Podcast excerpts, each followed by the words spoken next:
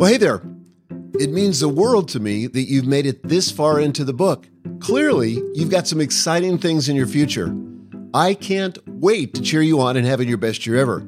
I'll bet if you've made it this far, you really do feel like it's added a lot of value to your life. I mean, you wouldn't be listening this far if it hadn't. But would you be willing to share this with someone you know, somebody you care about?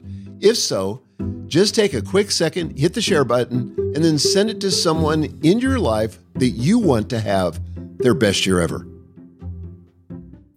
Chapter 8 Seriously, risk is your friend. People don't brag about going up a grassy slope, they brag about going up Everest. Penn Jillette. The comfort zone is a nice place, but nothing grows there. Caroline Cummings. Most of us have heard the popular story of the first marathon. After the Athenians defeated Persian invaders at the Battle of Marathon in 490 BC, a messenger ran 26 miles to share the exciting news. In his book, The Road to Sparta, ultramarathoner Dean Karnazes shares the real story, and it's far more compelling.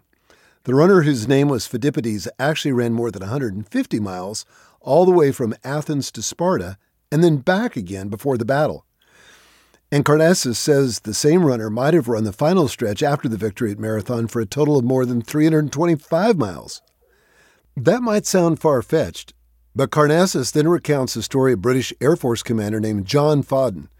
In 1982, he led a small group who ran the distance from Athens to Sparta in under 35 hours. A year later, Foden co founded a 153 mile race retracing his steps. It's called the Spartalathon. Karnazes ran it in 2014. As an ultramarathoner, he'd already run 350 miles nonstop. But the Spartalathon held mammoth challenges of its own, including Karnazes' determination to run the distance with only the foods Phidippides would have eaten olives, figs, and cured meats. Why would a person willingly go through something like that? Western culture has things a little backwards right now, Karnazes told Outside Magazine. We think that if we had every comfort available to us, we'd be happy. We equate comfort with happiness. And now we're so comfortable, we're miserable. There's no struggle in our lives, no sense of adventure. That observation applies to all of life, especially our goals. When it comes to meaningful achievement, comfort equals boredom and low engagement. When I first heard about Karnazes several years ago, I was so inspired I made a commitment to run my first ever half marathon. I've run several since, though it's never easy, and that's good. You and I should embrace discomfort for at least three reasons, whether we deliberately choose to or it simply happens to us.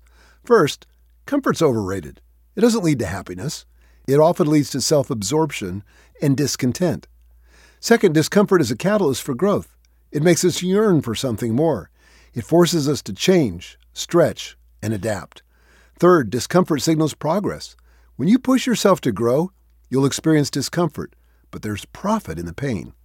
Personal engagement, satisfaction, and happiness all come when we're gunning towards significant, risky goals. Maybe it's launching a new product, going back to college, or reviving a struggling relationship. If dreaming about a goal that big makes you feel uneasy, you're on the right track. How can you confirm you're heading in the right direction?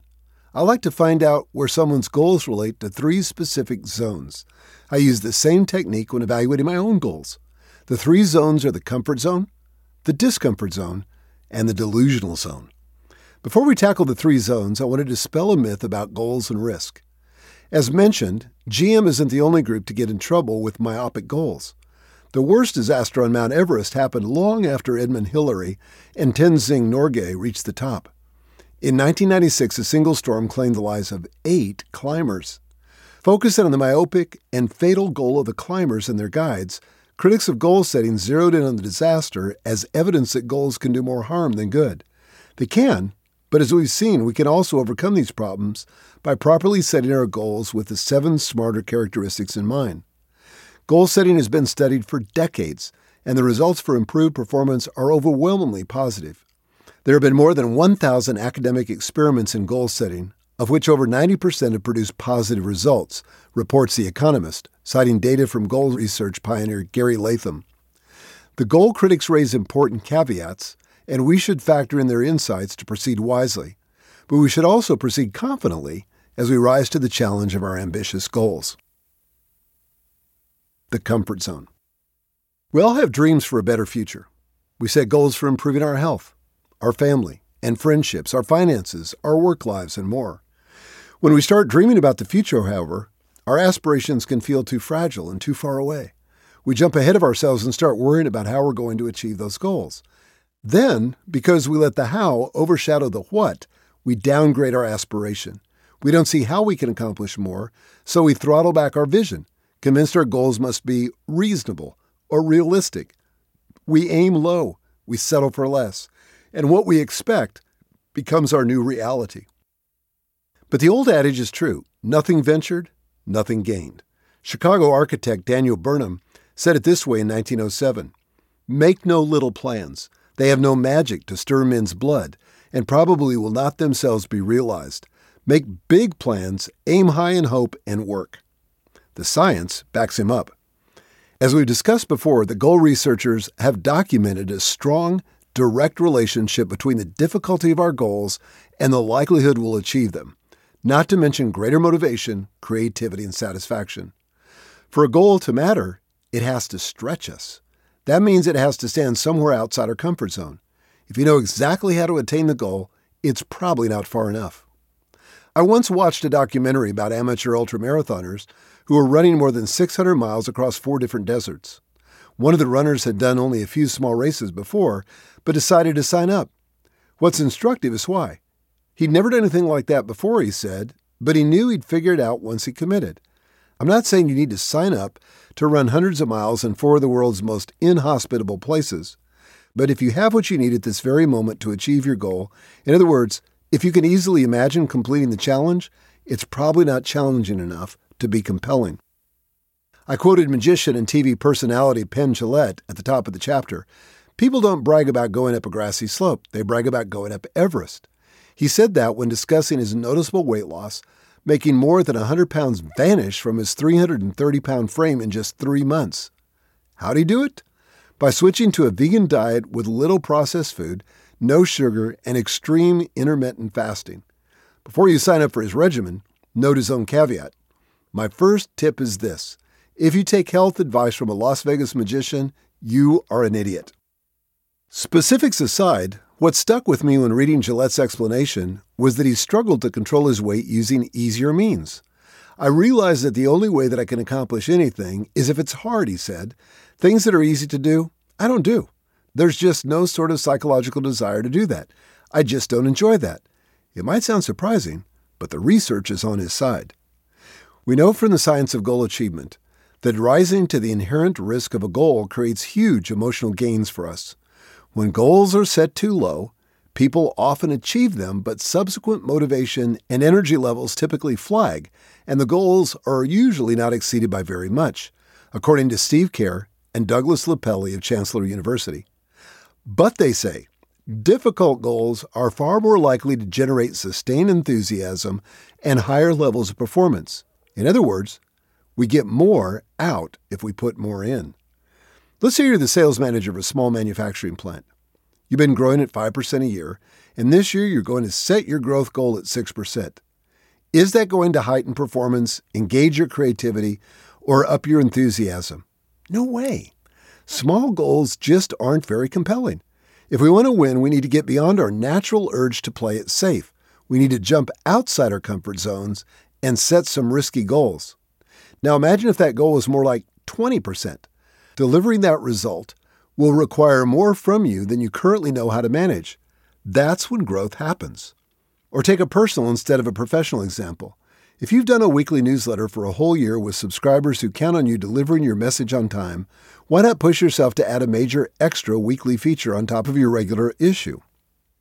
The idea with a risky goal is to leap out of your comfort zone and into your discomfort zone. Playing it safe won't reap the same kind of rewards. The discomfort zone. You've probably already experienced discomfort zone benefits to some extent before. Maybe it was learning a new skill, meeting a new person, or taking on a challenge you'd never done before. We don't often enjoy these things when they are happening, but looking back, we have to admit the really important stuff of life happens outside our comfort zone. This is where the growth happens, where the solutions are, where fulfillment resides. But instead of encountering this retrospectively, we can engineer these experiences by intentionally embracing goals with greater levels of risk baked in. In her book, The Upside of Stress, Kelly McGonigal shares the story of Stanford University professor Alia Crum. As a grad student pulling an all nighter in a basement room of the psychology department at Yale, Crum startled from a knock at the door. As it opened, a tech peered in, sized up the situation, and said, Just another cold, dark night on the side of Everest. Crum had no time to acknowledge him or reply. He shut the door and shuffled on. A couple weeks later, Crum found herself returning to the man's words. When climbing Everest, there are going to be some miserable times, she realized, just like she felt when working all night alone toward her degree. Crum chided herself. But what did you expect? You're climbing Everest. Everyone has an Everest that daunts them, dares them even, to reach the peak. At the time, Crum's Everest was her dissertation. But we all have our own version. There are times we are convinced we won't succeed. But what, asked McGonigal, is a worthwhile goal if it's not important enough to spend weathering a few cold, dark nights on the side of Everest? What's fascinating is that by choosing daunting, difficult goals, we rise to the challenge with all the ingenuity and resourcefulness required. General Electric CEO Jack Welch calls this bullet train thinking. He took the name from a revolution in Japanese transit. Traveling by rail from Tokyo to Osaka once took more than six hours. This slowed down business, and executives wanted the time cut but they didn't establish realistic reductions in time, say, bringing the trip under six hours. Instead, they wanted to cut it in half. To meet the goal, engineers scrapped conventional solutions, rethought the entire problem, and revolutionized Japanese transit in the process. Importantly, the engineers didn't quite half the time, but they got close, and certainly closer than if they had set a less ambitious goal. By reaching for what appears to be impossible, says Welch about the experience of pursuing difficult goals at GE, we often actually do the impossible. And even when we don't quite make it, we inevitably wind up doing much better than we would have done. These stretch goals at GE weren't make or break. Executives used them to drive creative thinking and problem solving. For a goal to be meaningful, its attainment should lie in the discomfort zone. You'll know you're there when you start feeling emotions we normally consider negative fear, uncertainty, and doubt. When rightly understood, these supposedly negative emotions work like indicator lights telling us we've arrived. When we don't see the path, or we're unsure about having what it takes to reach the goal, then we're closing in on a goal worth trying for. That looks different for everyone, of course. A friend of one of my team members is a foster parent, but the journey there was far from comfortable. Lena and her husband were unprepared for their first placement, a very traumatized 10 year old. Armed with many therapeutic theories and parenting books, Lena thought they could handle the presenting behaviors of their foster child. But the child's outbursts grew more and more intense, which was not helped by limitations to telehealth, therapy waiting lists, social distancing, virtual school, and other external factors. After one particular crisis, the child's foster care team decided the child could benefit from intensive medical help. This meant the child would have to move out of Lena's home. She felt like a failure. She loved her foster child deeply and felt so defeated in her desire to foster and help every child that would come into her home. Smaller setbacks began to creep up as Lena processed her first parenting experience. She and her husband couldn't agree on when they could welcome another child into their home. They argued about small details of their home, one's never an issue before becoming parents. Lena felt fear every time she thought about having to parent another similarly aged child. She lost focus at work and isolated from friends to hide from sharing her failure. Eventually, Lena began therapy and realized her limiting beliefs around fostering. She created liberating truths and started setting goals around parenting growth, while her therapist helped her process her traumas and the ongoing big life changes of each new foster child. Lena and her husband have since, at the time of this recording, had eight other children walk through their front door following their first child's traumatic departure. They've had children whose ages range from 1 to 17. Lena now welcomes the discomfort this journey puts her in. It counters all the normal responses most of us have of wanting an easy life, let alone an easy parenting life. I'm driven by the desire to make a difference one child at a time, one family at a time, Lena shared. Her fear of being enough at the right time tells her she's making progress in becoming a stronger parent for children of a variety of ages. Now she leans into discomfort, knowing it guides her toward new capabilities. Most people shrink back when they feel negative emotions. Don't. They might just be markers that you're on the right path. After all, the path from the comfort zone to the discomfort zone is where growth occurs. But how do you know if your goal is challenging or just crazy? When are the risks too great? After all, there's a difference between discomfort and delusion. Well, hey there. First of all, thank you. You're nearing the end of your best year ever on this podcast, and I'm thrilled to have been with you on this journey. And I truly hope you found immense value in what you've heard. And remember, while listening provides insights, having the book in hand lets you constantly refer back to it, ensuring that the lessons stay with you throughout the year. There are detailed exercises in the physical book designed for you to take a deep dive into the content. It's a tool that you can use repeatedly to recalibrate, refocus, and get your best year ever, every year. And here's something exciting. For those of you who buy the book before December the 31st, 2023, there's a special bonus I want to tell you about. So head over to your bestyeareverbook.com, input your order number, and in return, I'm going to give you a free ticket to our biggest virtual event of the year. It's called Your Best Year Ever Live. Now, this isn't just another event, it's a chance for you to delve deeper into the book's content and expand on it and make sure that you actually apply it to your life. So imagine leaving that event with a full set of goals for the upcoming year, plus a solid plan on how to achieve them. Normally, the tickets for that event they go for $197, but with your book purchase, you get in for free. That's right, absolutely free. It's my way of saying thank you and ensuring that you have everything you need for an incredible year. So, if you're eager to make the most of the insights and you don't want to wait for the remaining podcast episodes, grab your copy from Amazon or Audible. Don't miss out. Secure your book and your free ticket to your best year ever live at yourbestyeareverbook.com. I hope to see you there. The delusional zone. Let's go back to GM's mistake. When GM blew its 29% goal and damaged its viability as a company, critics used it as a warning about the danger of goal setting. They said goal setting doesn't work, or that it causes more problems than it solves. But GM didn't fail because it set a challenging goal. It failed because it wandered into the delusional zone. The goal encouraged tunnel vision and reckless strategies. GM was so focused on hitting 29%, it lost track of the rest of its business and tried hitting the goal using strategies that ultimately undercut its financial health. Relevancy, as we discussed in the Smarter Framework, can prevent this kind of self destructive goal seeking. Some goals are simply impossible and fail to align with the rest of our priorities. They don't inspire, they ensure failure. We can all step into the delusional zone if we're not careful. Me thinking I could play on the PGA Senior Tour, for instance, that's delusional. Ask anyone who's ever played golf with me. What about the guy who decided to run across four deserts? Well, that sounds delusional, right? It does until you consider the fact that he'd always been fairly athletic, was highly determined, and was running with a close knit group of supportive fellow travelers. What about you? How can you tell you're veering into crazy town? Sometimes it's just math. I once heard Dave Ramsey mention challenging a salesperson on his staff. The guy had set a goal of calling a certain number of leads each day. Dave told him he wasn't thinking clearly. Yes, the goal was ambitious, but there simply wasn't enough time in the day to accomplish it. The salesman had lunged right over the discomfort zone into the delusional zone. He eventually scaled it back. It's easy to think of parallel cases where money or other metrics are unattainable based on bandwidth and so on. We have to believe in the possibility, step one, but some constraints are real. Other times, talking with a spouse or someone close to you can help. We're rarely as good as others at identifying our blind spots. Other people can sometimes see how a goal is missing the relevancy we think it has. Here's a warning you don't need one crazy leap to land in the delusional zone.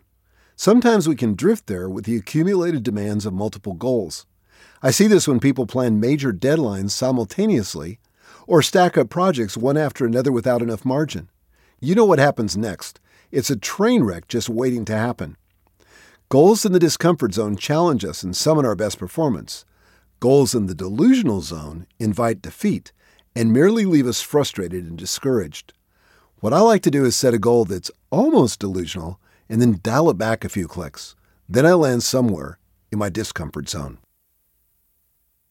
Preparing for the journey. I'd like to return to the story of your best year ever alum, Natalie. Before moving with her family to a new city, she launched an online branding and marketing consultancy. She had started another business once before and was ready to do it again. Natalie was able to turn a previous professional relationship into her first client, but getting traction was hard at first. I knew I wanted to continue to grow my business, and I wanted to do something entrepreneurial, she said, but it wasn't easy with the move and young kids. Despite the challenges and uncertainty, she ventured out and set a goal to grow her business. The journey had its bumps and turns, but she figured it out along the way and took her business from one client to six. I love that I'm being an entrepreneur, she said. It's so liberating to do something I've always dreamed of doing. I'm very proud of the fact that I've gone out and I've done that. I've created value in the world. Running her own business began as a dream. Then it became a daunting goal. After that, it was her day job. One year, she set the goal of creating $10,000 in revenue from her business in one month. It was a stretch, and she admitted she thought it was close to the delusional zone. I thought for sure it would take me till December, she said, but no. She actually managed it by March the 30th. I literally am blown away, she said. Limiting belief crushed. Natalie directly benefited from the performance boost of challenging, risky goals. And you can too. Your best year ever lives somewhere beyond your comfort zone. If that's true, and I believe it is, how can you prepare for the negative emotions that are sure to hit you during the journey? Let me suggest four ways. First, acknowledge the value. We move toward what we esteem. The first step is simply to confess that getting out of your comfort zone is a good thing. This is about trading your limiting belief for liberating truth. Say it out loud if you need to. Getting out of my comfort zone is good for me. Remember, unless you do, you won't experience the growth you want the solution you need, or the fulfillment you desire. Playing it safe is not that safe. Second, lean into the experience. So many people shrink back whenever they experience pain. The problem is that this can become a habit, or worse, a way of life. Instead, embrace the discomfort, move toward it. What I've found is that I'm never more alive than when I'm pushing, and I'm in pain, and I'm struggling for high achievement, says Karnazes. In that struggle, I think there's a magic. This is an important step in accomplishing anything significant. You have to go through the realm of discomfort to get what you want in life. Third, notice your fear. If you feel anxiety, trepidation, or uncertainty, that's normal. But you don't have to be controlled by it. Yes, fear can signal danger, but it can also indicate you're on your way to a breakthrough. I once met a base jumper in Switzerland. He told me he feels almost unbearable fear every time he jumps. He's consumed with it the moment his feet leave the mountain until his chute opens several seconds later. Why? Maybe today's the day my chute won't open, he thinks. Despite his fear, however, the prize is greater than the worry. When the negative emotions well up, which they invariably do, he separates himself from them, minimizes them to focus on his jump, and then goes. Often the ability to push through fear is the only thing that separates those who succeed from those who fail. Fourth, don't overthink it. This is my biggest temptation. I want to know the entire path. I want to map to the destination. Alas, I rarely get one. But that's okay. All you really need is clarity for the next step. When you get it, take the next step in faith, believing you will be given the light you need to take the next one. Growth in the journey. If you are out to accomplish significant things in your life, you're going to be spending a lot of time outside your comfort zone. You might as well get the most out of it. Either you can be comfortable and stagnate, or you can stretch yourself, become uncomfortable, and grow. You may think that comfort leads to happiness. It doesn't. Happiness comes from growth and feeling like you're making progress. As we try to set risky goals, it's important to remember what goals are for in the first place. They're about getting things done, yes, but it's more than that. A goal is not just about what you accomplish, it's about what you become. Goals are about growing. A good goal causes us to grow and mature. That's because every goal is about the journey as much as, even more than, the destination. And that's exactly why setting goals outside the comfort zone is so important. Hey, hope you enjoyed this chapter from your best year ever. My hope is that it's added a ton of value to you and that it's inspired you to go out and accomplish your dreams. But before you go, I'd so appreciate it if you would take just a couple of minutes and go review the book. That would really, really help us. You can do that on Amazon or Audible. And if you're anything like me, you probably always look at the reviews before you buy something. That's why they're so important. So leaving a review helps other people just like you know whether they should buy the book or not. So just go to Amazon or Audible, search for Your Best Year Ever, and leave your, hopefully, five star review. Thanks so much.